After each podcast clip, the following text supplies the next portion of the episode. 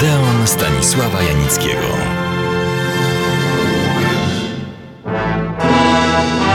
Przed tygodniem zakończyłem swoją opowieść o dyktatorach wspomnieniem o zrealizowanym filmie, którego głównym bohaterem jest dyktator, ale nie umowny, lecz jak najbardziej realny.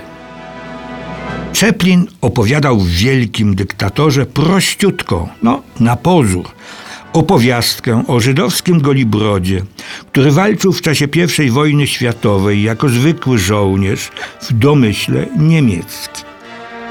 Spektakularnie bohaterski nie był, co, tak na marginesie, raczej budziło sympatię, a nie dezaprobatę czy oburzenie publiczności po obu stronach Atlantyku. W pewnym momencie owej równie krwawej, co bezsensownej wojny zdarza się coś niezwykłego. Oto Charlie ratuje od niechybnej śmierci pilota, ogólnie rzecz biorąc, strony niemieckiej. Wkrótce okaże się, że uratował o paradoksie jednego z najbliższych współpracowników, ba, przyjaciół satrapy, który w Niemczech doszedł do władzy. Dodam, legalnie. Zanim jednak to się ujawni, Charlie przez pewien czas przebywa w tak zwanym miejscu psychicznego odosobnienia. Ponieważ jednak wyniki leczenia są zadowalające, zostaje zwolniony do cywila. Wraca więc na ojczyzny łono, odkurza swój opuszczony na czas wojny gabinet fryzjerski, cały w pajęczynach, no co tu dużo mówić, i brudzie. Tylko, że nie bardzo poznaje tę swoją ojczyznę, którą rządzi dyktator przy pomocy swych mundurowych opryszków. Chaplin nie ukrywał, kogo i co ma na myśli samego Adolfa Hitlera, tu Adenoid Hinkel i jego nazistowski reżim oraz jeszcze drugiego faszystowskiego dyktatora Benito Mussoliniego, tu Benzino Napaloni.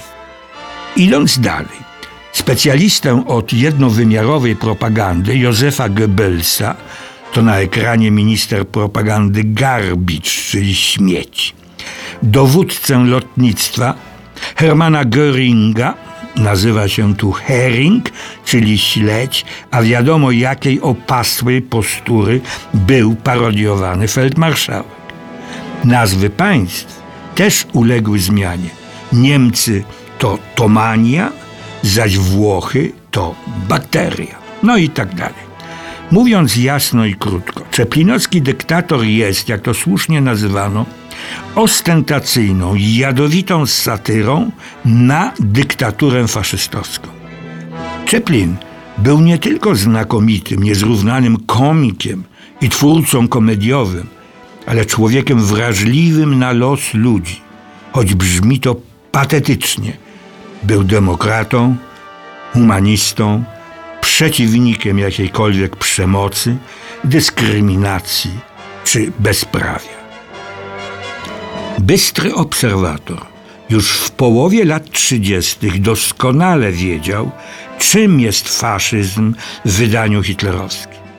I wtedy zaczął pisać scenariusz dyktatora. Gotowy był on w roku 1938.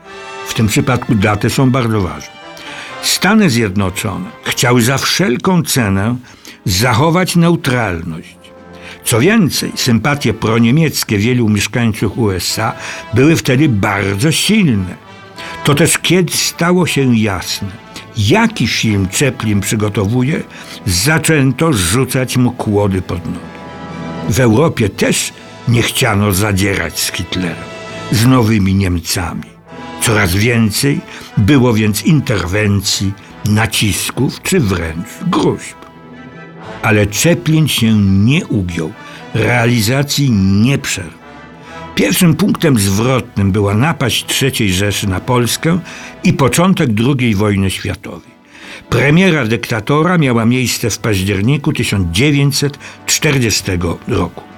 Nie muszę mówić, że teraz już mniej było nacisków na Czeplina, choć Stany Zjednoczone przystąpiły do wojny dopiero po ataku lotniczym na bazę amerykańską Pearl Harbor 7 grudnia 1941 roku. Uprzednio, to trzeba przyznać, walnie wspomagając walczące z Niemcami kraje europejskie.